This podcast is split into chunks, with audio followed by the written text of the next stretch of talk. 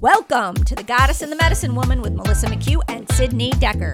In this episode, we have a conversation with author Suzanne Anderson about loss, grief, and depth of emotion on the soul's journey. Claiming the path that opens up before us, come on in and join the conversation. Hi, Sydney Decker. Hi, Melissa McHugh. How's it going today? Good. Um, first, I just want to say congratulations on the opening of your wellness center. I Thank to put that you. out there. Thank you very much. We're so excited. We're we're so oh we we had it yesterday our open house and we just felt so blessed and just so just like wow this really happened you know it, it hasn't been a really long journey from where we started to talk about and dream about the center we met one another you know just a I think it was like a year ago and then we started to talk about the center and then we just started moving towards it. And now we've been open for almost a month now. And it's like we just had our our open house ribbon cutting ceremony yesterday and so many people showed up to support us and it's just going really well. And um, yeah so it's very cool. Yeah, I just wanted to make sure that we celebrated that at the beginning. thank you. Yeah. yeah well today speaking of celebration we're going to celebrate with a um guest today. And our guest is named suzanne anderson. And suzanne is the founder of the mysterial woman a uh, she's a psychologist an author a coach a leadership consultant and transformational teacher. And her pioneering work in guiding others to awaken their full feminine and masculine strengths combines insights and practices from ancient wisdom depth psychology and modern neuroscience she's dedicated the past 30 years to decoding an embodied integral and accelerated archetypal pathway to unlock the next level of our innate potential Ooh, that was a lot of big words. I had to say one right after another. Love it. Combining her um, graduate studies in women's development psychology uh, together with her decades as a leadership consultant, Suzanne wisely guides women to awaken to their next level of consciousness and leadership capacity, making the changes in themselves they want to shape in the world. I love that. Absolutely love that. Um, uh, she facilitates global online programs, workshops, and retreats, and is the co author of the triple award winning book, The Way of the Mysterial Woman Upgrading How You Live, Love, and Lead. Um, and she's she's got quite um, an in- interesting story. Um, she has another book that we're going to talk about today. And um, now she wrote this mysterial mysterial woman book. And it says just as she and her co-author had completed the first draft of their book and were ready to launch new programs um, her husband committed suicide and within a few months everything she had held most precious was cleaved away like a giant iceberg falling into the sea and she was standing on the edge of a very new life she experienced how the way of the mysterial woman held up, and this transformational journey cemented her commitment to making this pathway available to as many people as possible. And now her new book, You Make Your Path by Walking, a transformational field guide through trauma and loss, describes how her shattering, breaking apart was also a profound breaking through to a deeper experience of her true nature. And yeah, that's a a lot of uh, really deep stuff, and I really want to get into um, talking about that um, book. And I'd like to know, just to start us off, um, what does the title of that book mean to you? You make your path by walking. Yeah. Hi, Suzanne. I yeah, hi- hello to both of you. And um, I agree that's a mouthful of an introduction. So I, you know, like, who is this person? And we will find out here together um, who I am, I guess. But uh, the title of the book, and often it's the case that the title of a book, when you're a writer, kind of comes later. And I kept wondering when I'd written the the first draft, what what do I call it? What's the title? And then when I looked back over what I'd written, the line that I kept seeing again and again was, I'm making my path by walking. And it was like a, a, a cadence, like a rhythm. Like I just kept saying that line. And um, that started right after my husband died very uh, tragically, obviously by suicide. Um, and and it comes from one of my favorite poems by Antonio Machado, who is a Spanish poet. Uh, it's a beautiful poem that basically speaks about what it is to be in your life where the past is gone. It's he says it's only it's the ship's wake on the sea. It's like you can see some trail of it, but it's gone. And here you are now, and you do not know what's ahead.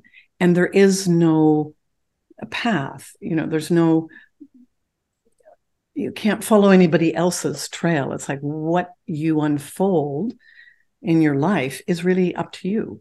Um, and there's a beautiful sense there of uh, claiming the very moment you're in. And that's something very, you know, challenging to do when you're in a very difficult situation. It's like, no, I'm actually making my path by how I am in this moment. And that determines actually where you end up. So that's that's where it came from. Yeah. So I have I'm trying to figure out right now where I want to go with this because um I've been excited to talk to you for some time because I feel like we can relate to each other on certain experiences so I just want to see like where we want to go with it because my father also took his own life mm-hmm. and he passed when I was 20. And so I want to I want to hear your experience in the sense of why you wanted to share it in a book. I want to kind of start there. Like what is like why did you feel like was that part of like your healing journey? Um and how you're helping other people with that. Like obviously you are by writing the book, but I just kind of want to see like why you you did that, like why you wrote a book about it. Yeah. Well, thank you, first of all, for sharing your own experience, um, which I did not know. And yeah, that's a path you're on. You're you're still you, you I mean, I don't know how old you are now, but um, it's probably not that far away. Ten years away, maybe. Yeah, about ten. Yeah, about ten. That's, that's the same for me. Yeah. Um, so that's still, you know, you're still walking that uh, path absolutely, as as am I. Um, what I will say, just to tell the story, really, is that as you were you were mentioning in the introduction, um, Melissa, I had just finished the writing. We've been ten years doing research with women in our university women's leadership programs. I'm trying trying to kind of what is this next level of potentiality trying to awaken in women you talk about the goddess and the medicine woman here you know it's like some new consciousness is trying to come in whatever we want to call it. I ended up calling it mysterial because I couldn't find a word to describe it. Um, but something was trying to come in, and what was what was that way of being that would be a match for these times? And how do you open the pathway for that? So we just finished writing that, and uh, literally the end of 2012, and then my husband took his life at the very beginning of 2013 so the life that i, I thought i was going to be you know heading out with this new book and we were going to launch a new program um, it was a very abrupt shift. And i'm sure you know sydney in your life there were things that you know, thought you were going in one direction all of a sudden that kind of a of an event just redirects your life. And well certainly in my case because i lived you know this is my partner. It was our home. It was everything that we did together so there was no book in my head, but the only book I had in my head was the one that had yet to come out. And I was very clear that the first thing I needed to do was just live this experience. And that was going to be enough. Like I did not go through it in what I would call with the spiritual bypass. Let me say it like that. Um, and quickly start wanting to write for somebody else or give somebody else the pathway. I I had obviously I knew a lot about the work I do is trauma informed developmental work with women, so I know something about trauma. Um yeah, but not in these conditions. It's like could I really walk this and how would I walk this? And and I was just 100% my in that in that unfolding. And then about 5 years probably 5 years after so quite some time. First of all, I had to get the first book out, and that was that took a year and a half to get back to, and that had its own momentum and ended up, as you, as you mentioned, did, did very well and had its had a kind of carrier wave with it. but about five years on, it was more, and maybe this was true for you.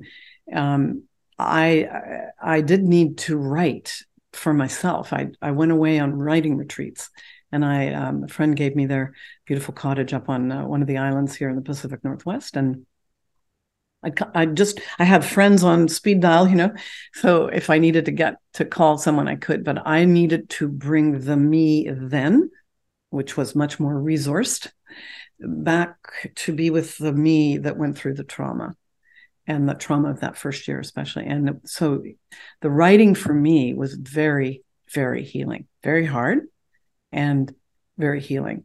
But i wasn't seeing it as a book. I was, still wasn't writing a book for you or for anyone. I was still you know just really honoring the experience for myself. And it was a kind of you know, inter- it was enormously integrating for me personally. And then um, after I'd written, done a few of these retreats so over a course of a couple of years um, for myself, I showed the what I'd written to my the editor from the first book, and I just said, you know, take a look at this, see what you think. And and she got right back to me and said, okay, you've got to do something with this. This is going to be so helpful to others who are going through and in these midst of these times. It's not just everyone who goes through uh, is a, survives a suicide. So then I thought, all right, all right, and it felt right to me. I mean, it wasn't a given, is what I'm trying to say here. It was something that the invitation came from her, and that felt that's right. That's that's right for me to do. And then ended up publishing with the same publisher that did my first book, and then you know that's a whole that was a whole road that went down, and it and it came out in June. So I'm like I'm just a recent mother of that second book. Mm-hmm. Yeah, yeah, that's I noticed that. So within all of that, I mean, I'm trying to find the words because I mean, there's a lot that I want to ask you, and I want to try to find it correctly. But I love that you are really open to the consciousness of the woman, you know, of what that journey is like, because I feel like, um, like you said, like I'm sure it would be different for it to be a husband but with a father it kind of did a similar thing to me it actually woke me up to my feminine my feminine and my my power and what the true feminine to me is and going through that that process of really going and having to process all the emotions around it. And the thing that i want to ask you before i go into like your depth of that for yourself um is what did you notice about the world? Like this is something that i'm like questioning because it's men you know what i mean? So what what was it for your husband do you believe because as i try to it's not like so much like why did you do this but like there's a there's an energy that's holding that space and inviting men into that darkness is what i'm trying to say and yeah. so I saw it with my dad. Um, for him, it was definitely struggling with alcoholism and struggling a lot with his own self hatred and his own guilt. Um, and I know that the alcoholism played a lot into how his brain functioned. But I also just wanted to see, like, if you had to confront his darkness too, because I had to kind of confront my dad's and start to say, like, what what's the ocean that allowed this? You know what I mean? Like, what what was his struggle and what yeah. was mine in it and if you get what i'm asking i absolutely do yeah i think it's very you're very articulate around it um yeah well there's a there's a sort of you're asking two questions and one is a more global the way i see it and, and in the first book the way of the mysterial one i kind of lay some of this out like where i think we are culturally and the the wave of this the sort of well let's call it the churning ocean of the evolutionary moment we're in right now um, which has to do with this, you know, just like Einstein said, um, you know, you can't solve the problems of today with the consciousness that created them yesterday. We've mm-hmm. all heard that quote, right? That's just saying we've got to develop in some way. There has to be the next consciousness has to come online that gives us the capacity to be with the complexity of the world we have. And that's where we are right now. And we've been inside a five but five thousand years of a of a masculine paradigm of wholeness, which I don't view as being wrong, by the way. It was evolution's move forward, and that that's ending now. Now, whenever there's a wave, that's that's a long time for souls. That means there's a deep coding down in our DNA uh, around what now is more toxic masculine in men and women, and so there's a kind of you know the the rising of the feminine not to go backwards not to go back to the goddess times actually but to bring some of those elements from the past yes into this consciousness today and that's a very powerful and very tricky time and a lot of women as i know from the work i do are in the kind of churning up of these times you know where things are it's like we're being asked to grow to to midwife ourselves. And we don't know that you know we don't necessarily have that information from culture. So it seems like i've made a mistake or i'm doing something wrong or whatever. And then men you know are obviously very much a part of this too. And there's a deep um, shift in the their their power and the the sort of inner operating system of the patriarchy is changing. Men are also being invited into their hearts in a new way, being invited to kind of really shift from the the ways they've been with power to to power with and and I think for my husband, so to get specific now, that's sort of as I said, there's more I write about this in other places, but um, for for David, he was a very conscious man. He has a deep meditation practice and had access to many levels of, I'd say, um, being beyond this manifest world. Wasn't afraid of dying from that perspective, and um, but in the time that I was with him, he, he was not a depressed man. So I did not experience, as you might have had with your father, I did not experience that. Now, earlier in his life, he'd been in some of those depressive episodes, but I didn't know him in that period. And, and he spoke about them as things that were part of his past. He'd been suicidal back, way back in his early 20s. Um, but again, they were stories that he told as we might all talk about ways we've grown our out of a personality in 20 and we're someone else now and um, and then in October, so he died in January. It's October of that year before. Uh, he started to get the tinnitus. So tinnitus is this kind of screeching sound in the head. You know it. You know, familiar with it. Yeah.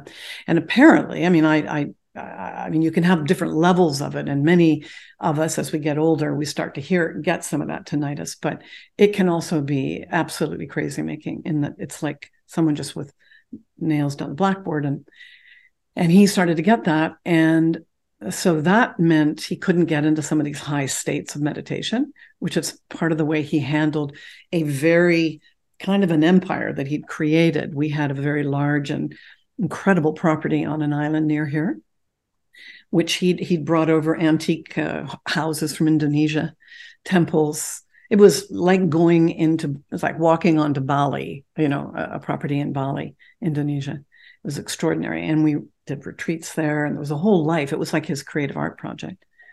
And then he ran a an Indonesian antique furniture um, business here in Seattle. Had a workshop in Java in Indonesia. And it was quite. He was, you know, had this big empire. But but okay, what became out later for me was to really understand the magnitude of the financial mismanagement. I'll say, you know, basically he built castles in the air, you know, mm-hmm. and so I think the screeching tinnitus and this business was about to come down. And he was a very, yeah, he was a deeply spiritual man who felt like he'd really, people saw him that way, came to him to talk about how do you live so consciously and spiritually and have this amazing world.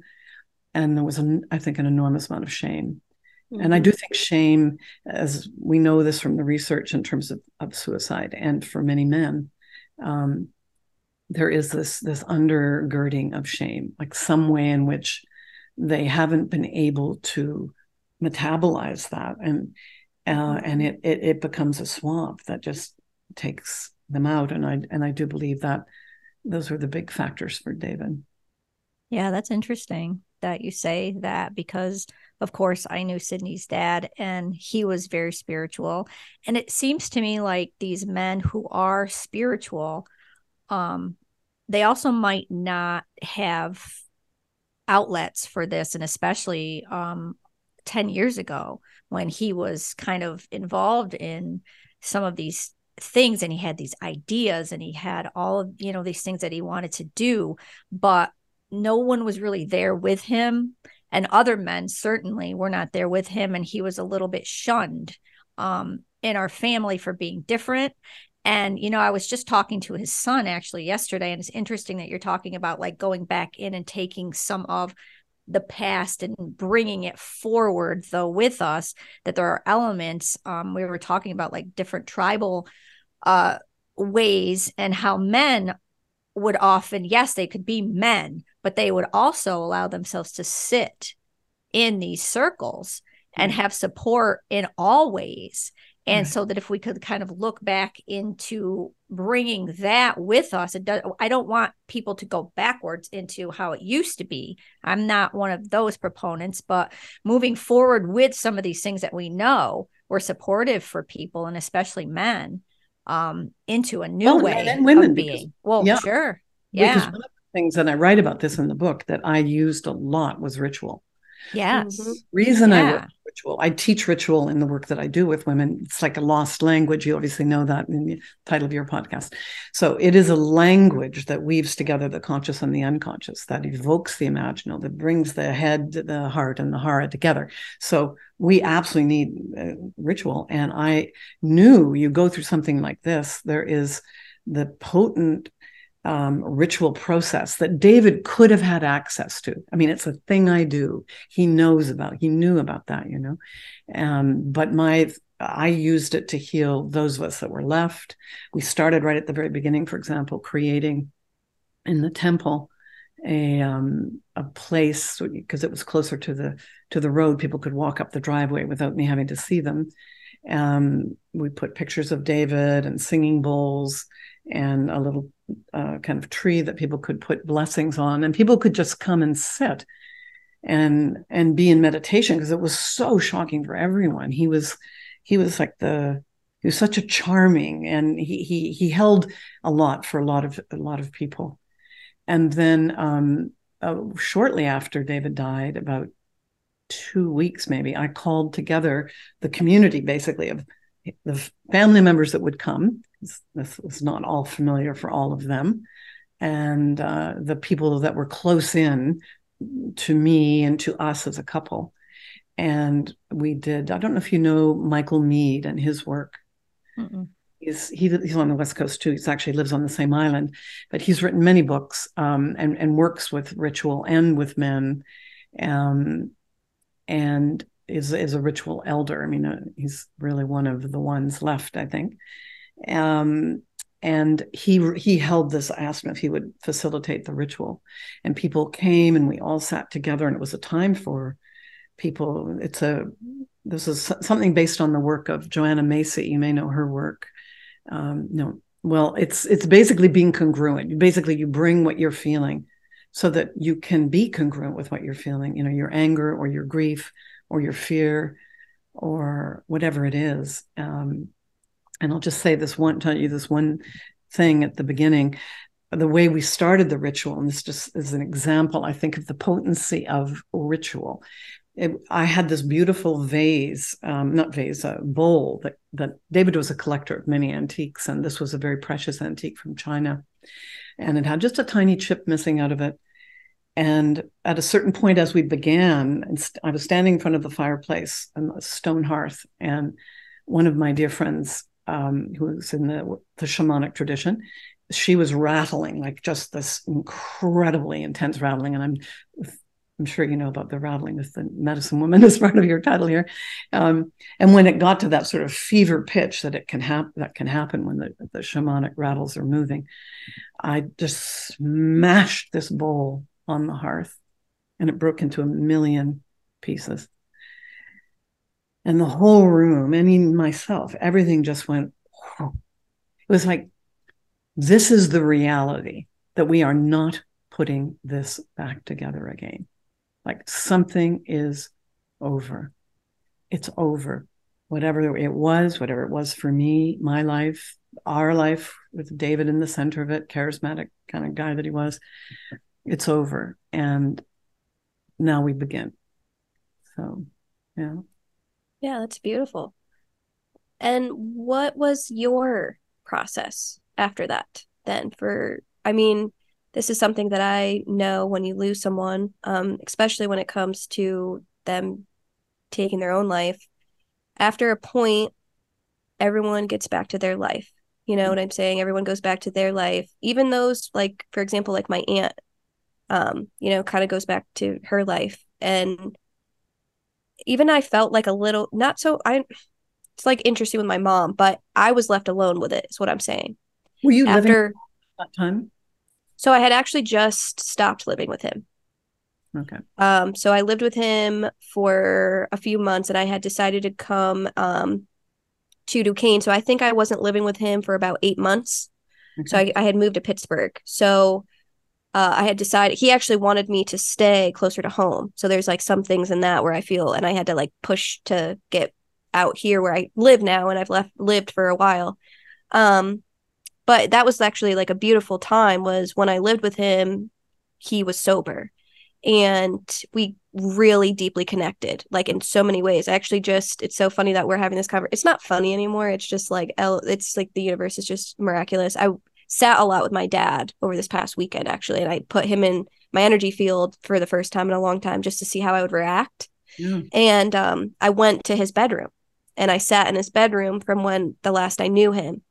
And I just like tears and tears and tears and tears of all the things that and at that time I was so insecure in myself so I couldn't say a lot of the things that I wanted to say to him. But it's like you get left everyone you know like they check in on you a little bit more because it's a little bit more of an, a dramatic, abrupt ending you know what i'm saying?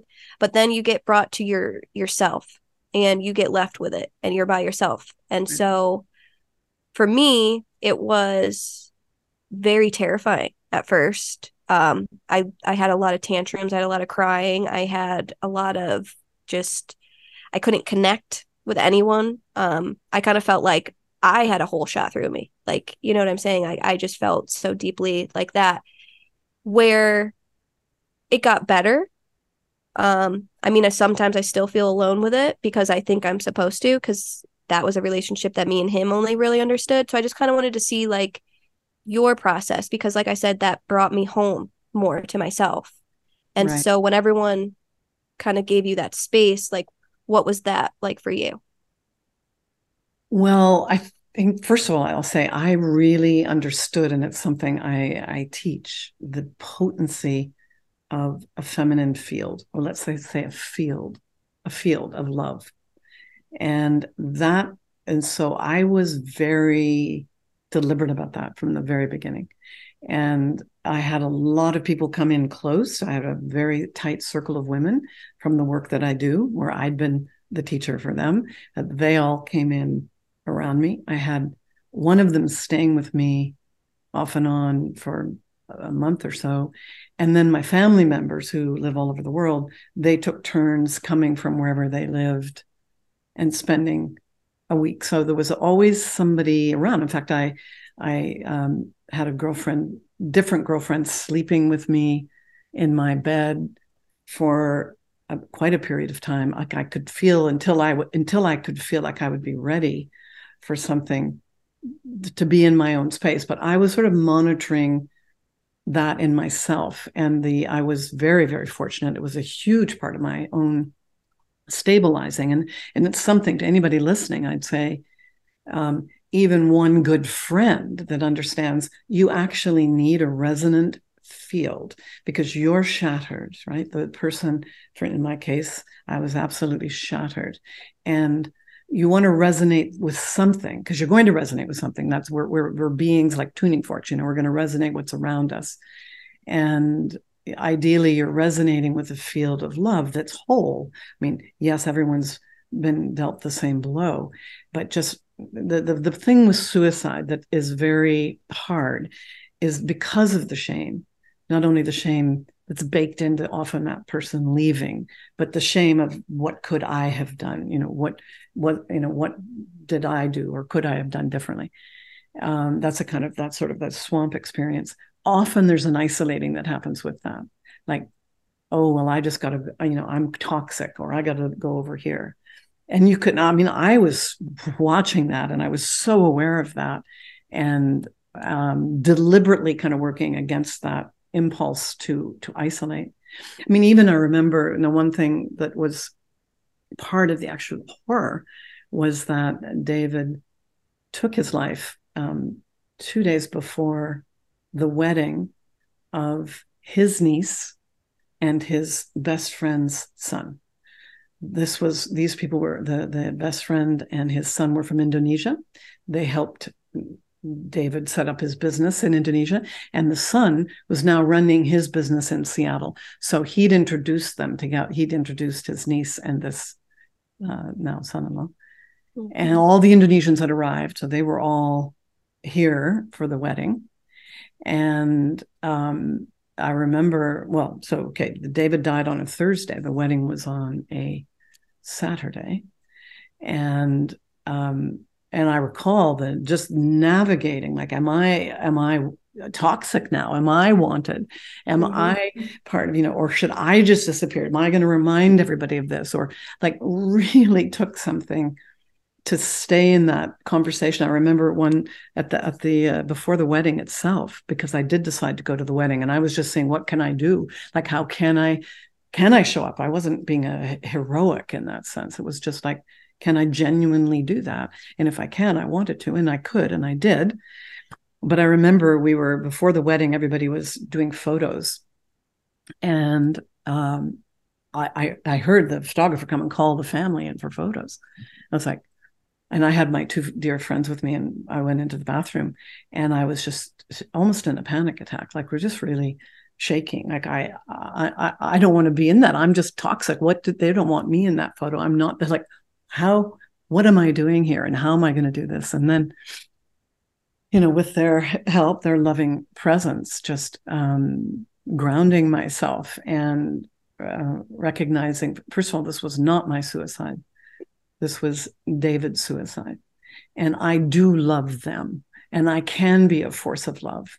And I remember taking deep breath and going back out and um, my nephew uh, saying, Oh, there you are. We've been looking for you for the photos. And, you know, incredibly hard, but just keeping to include myself when all the impulse was to go away. And and I would st- say, um, you know, that that for the first year was a very. I had a lot of people around me. I lived in a community on an island also that where we were very known, and um, so I was very lucky to have people with me.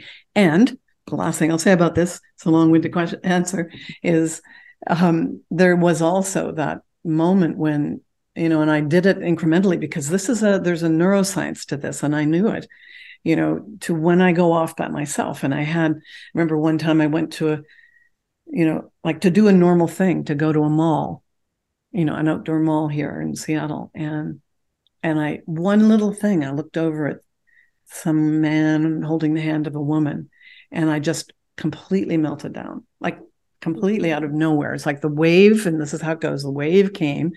I took myself to a bench and I was just sobbing and called my friend am I um, and my, and she said, "All right, sweetie, this is great. You know, you're just not quite ready yet, but you've made that first step. You got in the car, you went there. Your nervous system's not quite ready for it all, but you're okay. And you know, together, I got back the grounding I needed and and left and went home. You know, so there is something about that. I, I mean, the long-winded answers to, to say it is very hard, and there are ways you can do it in stages mm-hmm. to make your uh, your your path by walking ultimately on your own yeah that's interesting just like listening to both of you with these you know similar things that happened but completely different places in life of course sydney was very young when it happened um, she didn't have tools like that at all and noticing though that even though you had those tools how devastating it still was even though you had these ways to move through it there's nothing you can do, you know, really except for move through it. Except for move through it. But I will say, and I do lay out some of these tools in the book, the fact that I had I knew myself. I mean, I was eh, living more or less from the ground of myself. I mean, and I wasn't 20, right? And this is what I teach. That, and that I knew the practices I needed to have in place to have a container to be able to hold the enormity of what was coming apart my personal container and then as we just talked about having having friends around me but you know honestly i i felt you know while i did not lose faith I don't know why I, I didn't. I, I, have faith in the friendly universe unfolding that has to do with a probably a very long, long term meditation and spiritual practice. Um, I did not have the certainty I would get through this. I didn't, I lost everything. I mean, literally all my resources. He took everything. I went from zero to multi-million estate to zero. Um, and my home, I had to sell it very quickly. I had to, my cat passed away right before I left. I mean, I closed my business down. Literally everything in the outer world that my identity was wrapped around uh, was gone. So I did not have the certainty I would get through this, and and and that's why I said earlier it was for me. I will apply everything I know, and let's see if it holds up, and maybe not. Maybe I'll be. I will psychologically I'll implode. I'll be a bag lady. I'll be, you know, I don't exactly know. And at the same time, I have a lot of faith in the fact that I am here and I chose to be here and I want to be in this life. And I'm committed to the awakening of the deep feminine on the planet right now. And I'm needed, you know. yeah. Yeah.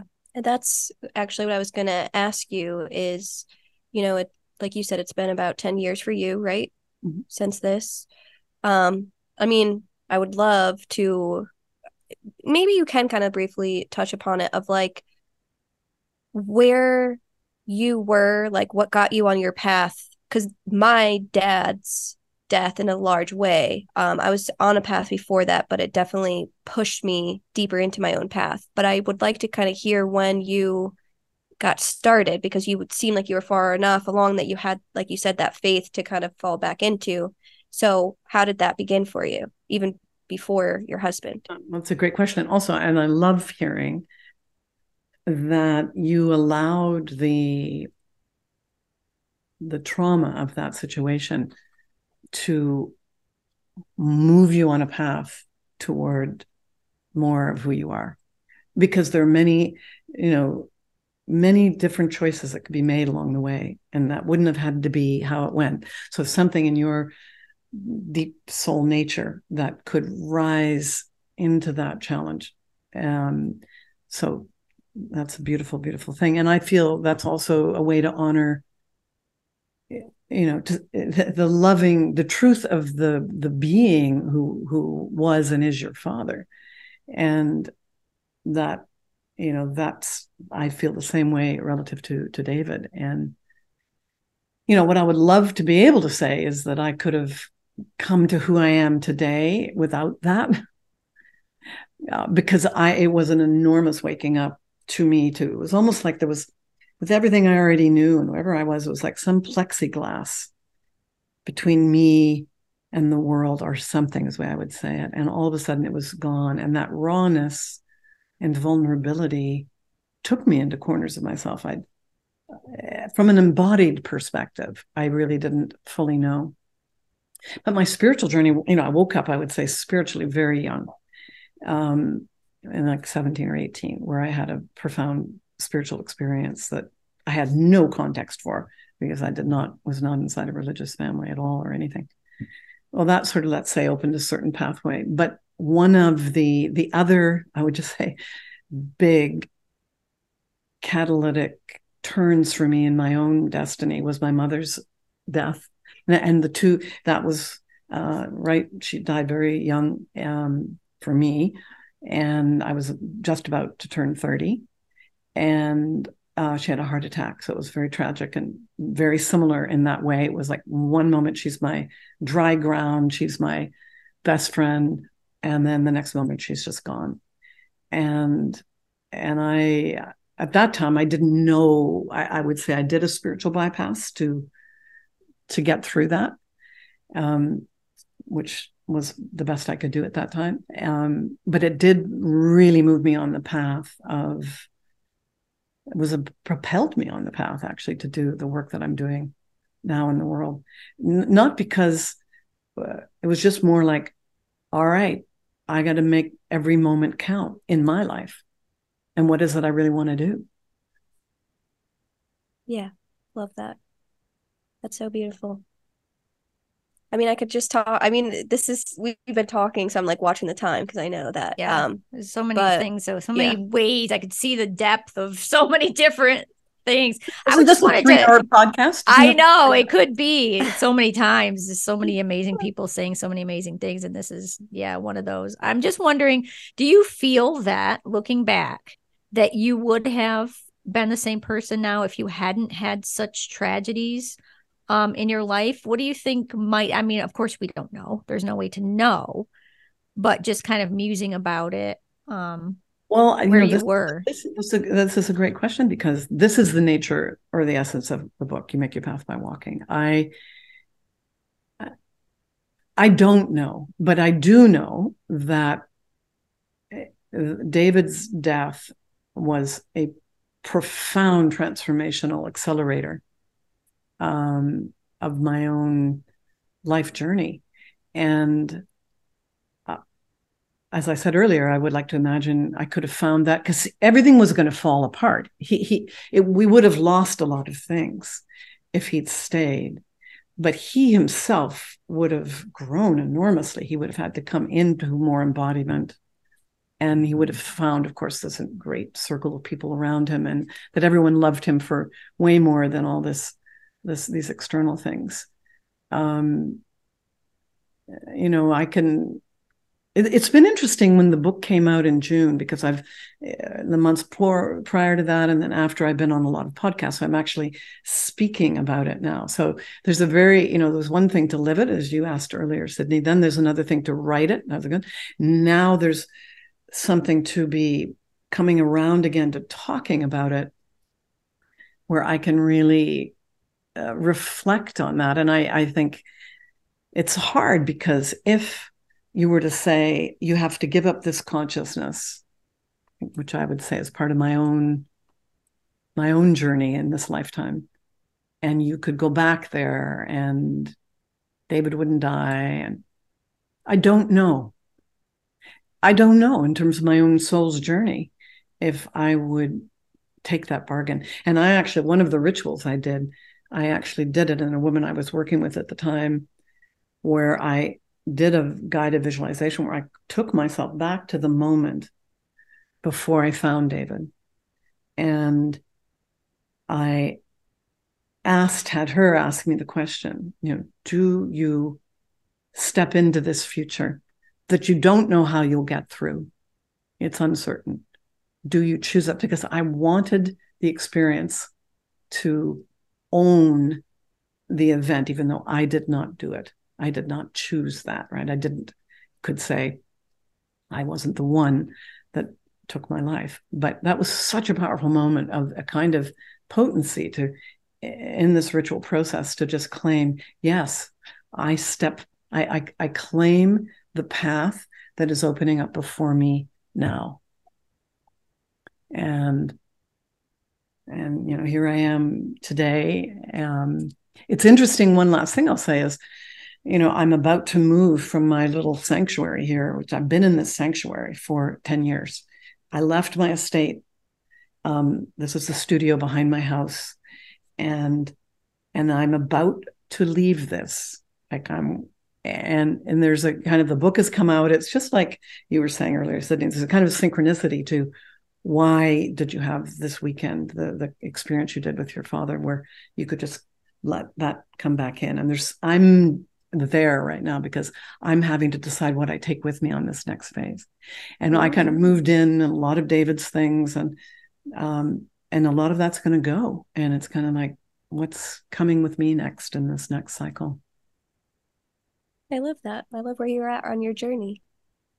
And honestly there's just so much i want to thank you because there's stuff that you're saying that you're not saying um, i'm just super spiritual and like very sensitive and i don't know if you know anything about the human design but i'm a projector so am i yeah I okay yeah it's one okay. of the central things that i teach in my work yeah. So I've already pre- plugged right in. So you're oh, so interesting. I'm, yeah, I'm feeling yeah. like the the pro. It's there's a lot happening.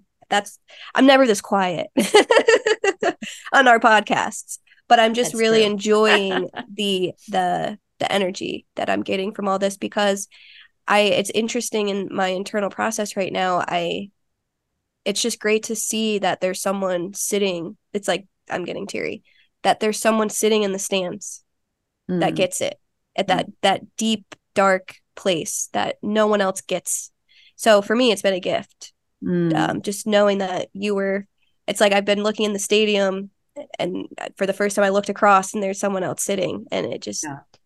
gave me permission to i'm not sure yet but feel well, more um, deeply into it. it's so beautiful because this is actually what's needed now is the capacity to go to learn to see in the dark. You know yin and yang that those symbols well we've discarded the the dark which is the yin and just orient toward the yang the light. And actually you know our i feel the the i use the the persephone demeter myth if you know that myth where persephone it's a greek myth um, but basically in, in the work i do it's basically i feel one of the moves for women now is to embrace our deep dark the underbelly, like who we are, embodied nature, to be able to be in the dark and to be able to be in the light. Yes, but we need, we actually need both um, because we are in very, very challenging times and they're not going to get easier uh, anytime soon here. And so, who, who of us, um, the goddesses, the medicine women, the mysterials, you know, can hold space in ourselves and our own crucibles for what has to fall apart and what has to come together. And you got a training, I got a training. Melissa, I'm sure you've had trainings in your life in many ways. Like, and we took advantage of it to, to I feel, to be to be available, so that yes, someone can look across the stands uh, or read my book and say, I'm not alone. Okay, I can. I'm I'm going through this, but I can go through this and um, not just survive actually but mm-hmm. you know really live so fully through it that i become someone i can't even yet imagine mm-hmm. Yeah yeah thank you. Well i'm definitely going to read the book so. Yeah, yeah. yeah definitely. yeah. There's so many things now that people you know can do. There's so many things available you know and i guess it's just getting that word out you know and that's another reason that we started doing this because we know of a lot of things that are available you know and we just want to kind of shout it from the rooftops. It's like hey you don't have to struggle and suffer as much as you know you think that you might have to or there's so many people and so many books and so many ways and all of these things to support just like in you know the days of the circles. And there are now even more circles because sydney and i just started um, a women's circle online. I just started another one in the wellness center.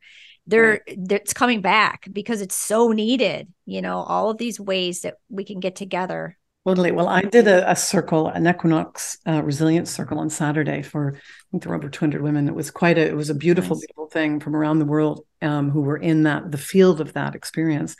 And I opened the portal on that day, so it just opened two days ago, to the a new container I'm offering called the Resourcing Sanctuary, starting October 14th for seven weeks for women, and it is basically going to be this the, the idea of it is it's like a deep field of holding. So we can get ourselves inside a really um, alchemical feminine field get the the personal containers we need established to be able to hold you know what's coming down the road. So i don't know what time when this uh, podcast is coming out but um, if it's before october 14th we're starting it on the solar eclipse new moon of october 14th that's yeah. also the time in um, India when they start worshiping the Divine Mother. Yeah. Uh-huh. Right. Yeah. And that lasts for like uh, nine days or so. So that's really cool. Yeah, this should this should be coming out whatever next Monday is. What's next Perfect. Monday? Yeah, so that people. Yeah, can- it'll be the first week of October actually. So it'll be perfect. Oh, good. right. Yeah. Yeah. so amazing. This conversation. There's It's so many been ways to really a go. great. I must say, it's been very rich for me. I think I've really appreciated um, both of you and Sydney. Your, I feel like we're walking, as you well, you said your metaphor, but like we're making our paths by walking. We're kind of walking side by side, and I loved the the um, uh, the vulnerability of your questions and your own lived experience that allows you to be in those questions in a particular way now. Thank you. Yeah, and I just want to say to it that I think that it's for me the shattering of and I'm not going to ask any deep questions about your husband's passing or anything like that, but I just know the way that my father chose to go. It made me think a lot about cuz he chose to take out his own brain, right? Like that to me was hmm it's very interesting. It's like cutting off the mental body, which the the masculine governs. And for me, it was like I almost allowed his crumbling to crumble the masculine mental body that I had, and that's what brought me deeper to my feminine. If that makes sense. Like it, I know it's like a very esoteric, philosophical Yeah, thing, but it's very real. It Yeah. brought me to that yin that you're talking about. And it I cried for myself, but I cried for him. I, I just was like and the and then for him, the world. You know what I mean? It, it's that's what I think the feminine is here to do as we remember is like you said, not to go backwards, but to remember to bring us forward because we don't have to have our men taking themselves out oh, yeah. we got to teach them to go to the heart and to fuel that and we are that energy that that guides them and that leads them and they are that force that keeps us focused and growing and we live together in that and it was like this beautiful unraveling for me in such a dark twisted way that brought me to that I hear you. Yeah, understanding That's- that that's what we're here to do it's beautiful. Yeah, that's beautiful. I love I love to hear that, and I'm excited for you to read actually both of my books because um, I think the first book uh, where the research we did around what is even feminine, what does that even Mm. mean, and the different faces of the feminine that I think we have to include, and then what is really masculine, and what does that mean in ourselves? Um, and I think you'll you'll really enjoy that. And then the second book, of course, which is then my lived experience of how to how did I work with those uh, forces in my own journey. yeah beautiful thank you so much for the work that you're doing and for Mm, having the courage to do it thank you, thank you, Yeah, and, and to you it's- both as well for Yeah. It's just really like all of this is like so interesting to me the way that how we started the podcast and now how we are moving through these different shifts in time. The masculine the, the divine masculine is popping up in our lives everywhere. And then this conversation is kind of like bringing in both aspects with someone who understands both sides of it and can teach people how to move into both of those ways of being and then later we're going to be talking to another man who's actually diving into the divine masculine and how Mm. interesting it is and how hard it is for men right now but then Yeah. we're going to move through this so that we can all come together right. eventually in such you know no more toxic you know masculine Well, no more additionally, we have to do, you know, the women as women, we have to do. We've got the inner patriarchy well installed. You know, these this is really deep down in the in the Yeah. DNA. I mean, literally in the DNA, right? So we have to do our own work here. But what I've discovered, and this is where the word mysterial comes from, is when we really do the shadow work and have access to our deep feminine nature and the shadow work around our own toxic inner masculine and the healthy masculine comes up. Something comes, there's a sacred marriage that occurs that is quantum, literally quantum. And this new way of being, of consciousness, that I call mysterial, comes comes in and that's what i'm looking for that's that is what we need and and we need it to be the the ones that are yeah the the uh that's change agents but not just because we're out there marching which we also probably need to do for a lot of us um, but because we're we are actually that consciousness that starts to form a new field for the future yeah yep Thank you. Every time Yeah. it's just validation every single time. right Yeah, I love that. Well, I guess it's time then. We should move on to the deep dive, dive five. I'm going to ask you a series of five questions, and then you Oh. just, you know, whatever comes up, comes up. Short answers, long answers. It's up to you. okay Question number one How do you define spirituality? Hmm. well then probably i'd say the the way in which we recognize our human journey as sourced and fueled by our divine nature whatever that however that translates i'd call that spiritual where we recognize our we recognize ourselves in an embodied way not the transcendent you know Hmm. but in an embodied way um, express our deepest authentic true soul nature Whatever you just said just changed everything for me. I like saw it for the first time of like recognizing because you, you know like when you meditate and stuff and you hear like we're all one and we are God and God is us and all those things and it's like you sit there and I sit there with it and I sit there with it and it's like I finally f- had this like internal experience of it in that blink of an eye that second mm. and I'm mm-hmm. gonna get there. I don't have words, but it's almost like I was embodied and I recognize myself. And how you said not the transcendental, because we're always trying to get to God outside. Right. And so we recognize God everywhere out here, but we don't see it in here. And for that like millisecond, I saw it there. So I don't know what to do with Yeah. that. I just had to say it out loud. So when I go back and I re listen to this, I remind myself. But thank you, because that was like, I love beautiful. that. I love that because it's always the God inside. And that's what I've been noticing lately, too. Woo. yes. so, what has been the best wisdom that you've received and that you live by? I, I think it would have to be the um, trusting in the mystery unfolding, like really um, that that's a kind of crone energy in that, you know, that I don't mean crone by the way as elderly, because the way I work with that archetype in my system, it's coming in. I mean, you clearly, Sydney, you've got a lot of crone as I work with that archetype very well coming in your system right now. So it's not about the years on earth, but there is something, yeah, in that energy that really lets me and I live like this unfold uh, unfold the mystery.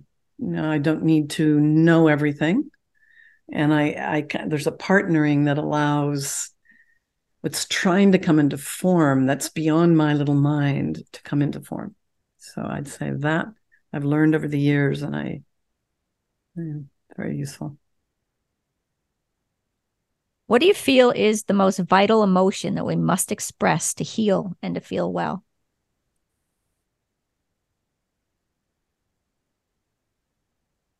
Well, actually, the, uh, this is the work I do. I would say we need all of we need the whole emotional repertoire. In other words, the learning to really turn toward the emotional body like a wave front that they're waves that move in the great ocean and they're meant to move and they don't actually hold on for a long time if you if you can let them move. So they're all to me anger is a very beautiful wave of emotion that brings information that's essential as long as we don't act out of that.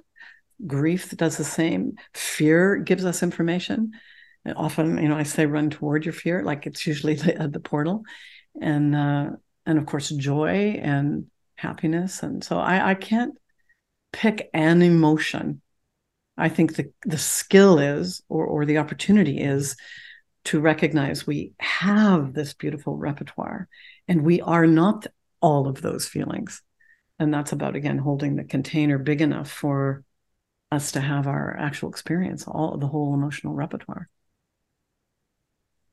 When do you feel or have you felt the most seen and heard in your life? You know, I'm going to use the. I don't know if in my life, I'm not sure if I can. I can say that, but I can say on my book launch day, that was very, very powerful for me. There was a big event, um, and uh, I think there was something in the ritual way of coming up out of Hades. You know, with the excuse me. The where's my book? Here. this is my book you know, with the pearl of great price, like I felt so loved. I had a lot of people there who'd been with me from the moment it all came down. Then students, people that have worked with me in my work, and friends, and um, people I didn't know, or you know, who, who, as I say, were just connected to what I do. And I felt um, so welcomed back. you know, if you think of the underworld and the upper world, or the myth of Persephone and Queen um, Queen Persephone when she comes up out of the underworld, you know, from her descent, and she's grown so much, and I felt so loved and seen in all of my broken openness, you know. And what do you believe happens when we die? Oh, that's a big one. well, in the strange way of things, uh, about two months before David died, I started devouring books, just uh, the Tibetan Book of Living and Dying, Journey of Souls, Destiny of Souls. I don't know if you know those books, but they're books, yeah, um, that talk about the sort of map out what happens after you leave this plane and what the the transition is like. And I was comparing you know, from, and I'd be saying to David at night, now, listen, this is how the Tibetan book, you know, this is how they talk about this process. And it looks like that. It's so similar to what this hypnotist says in The Journey of Souls. And, um, and he would be like, you know, don't you get a novel or something? This is so intense to be reading. But I really feel, and I, I can say to you all, I feel I was being prepared. I feel my own guides and were were preparing me for having a map, uh, having a sense of where David might go. And it was so powerful for me. So I do feel that I have no, I don't, I can't say with 100% certainty in my brain, my mind, but my lived experience um, would be that our true nature, let's say the essence or the soul force, is in a particular vehicle for a particular life. And then there's a transition period and other dimensions in, where you kind of come into the great the great mystery and then uh, and then choose to be come back in to keep your own consciousness and the consciousness of there's a, I feel like I have a bodhisattva vow, so I think I'm I'm on the, you know, I will just keep being here for some till whenever. Amazing. Thank you so much for this conversation. That was just amazing. Love, love all of that. Um, so I'd like to make sure that we send people to wherever you are at. And it looks like your website is mysterialwoman.com. And you are on Facebook, you're on Twitter, LinkedIn, Instagram. And I'm going to put all of these links in the show notes um, so that people can get to you. And I really um, believe that anybody that's going through any sort of trauma or um, grief needs to read these books because just the conversation without reading the books, I was just like, oh wow, you know, the, there's some tools in there. There, this is a guide. This is a guidebook. It is a guidebook, actually. Yeah. For sure. it's got to be. There we go. This is a guide. Transformation. I felt it. Through trauma and loss. Yeah. Awesome yeah and i could tell you are a guide i mean this is yeah. just what you do and that's amazing. you know just in terms of human design since we're going to geek out on that sydney um, that is first of all we are guides The protectors are guides but i have one channel it's the 4323 which is basically to do exactly what we're doing here which is between the ajna and the throat it's it's basically bringing things in from other realms and being able to translate them through words, you know, very explicitly uh, through the particular vibration of my voice. So um, that is what I absolutely love to do. It's what I'm here to do. And I will say, you both created a very deep field for that for me. I felt myself able to say things that I haven't often been able to say in in other podcast opportunities. Yeah. That's amazing. And this I just need to say right now, deja vu. When she was saying that, I was just like, "Whoa, what's happening?" Yeah, probably because felt the this like really strange, like feeling that we just had this conversation before. I don't know. that was amazing. it's the energy. yeah. Yeah. Thank you. Yeah, so and that's the thing. There's so much being unsaid right now too. I know it's hard to let go of a projector. It's hard to like, how do you say bye to projector? This I is what I noticed even I with my clients. Like, it's, like, true. how do like, you let's just sit here say together? bye? It's the energy is lovely, especially I'm surrounded by It is both of you. I'm just like, this is lovely. I'm not a projector, but I'm someone that loves them very deeply. She's a generator. No, yeah, yes, yes, she's a generator. Whatever Right, that that'd means. a good combo for you, obviously. Yeah, that's the thing. I see. I'm over here. You can kind of tell she's the one that generates, and then I have. I can only speak when I feel inspired. I can't. yeah, Yeah. It's great. Yeah. It's a great combination. Well, thank you so much. I highly encourage everyone to go and even start with the book, check out the website. And we say this to everyone, but we hope to see you again. yeah It'd be Well- amazing. Yeah, there's so many more ways and more depth we can get um with you know another conversation. So And I'll send you a link to the, new program so that you can put that in the Yes. show Oh because yeah, Yes. that would be it's up on- amazing. on uh, Saturday. So Awesome. you know, people, yeah, Yes. All All right. right. Thank you Thank so much. you. And we'll see everybody um at our next uh on our next episode. And um thank you so much for tuning in today for yourself, for us, and for the world. Love you. Bye. Bye. Thanks for joining us for this episode. If you would like to connect with Suzanne, get a copy of her books, or check out her resourcing sanctuary, go to themysterialwoman.com. The link is in the show notes. Thanks again, and we will see you next time.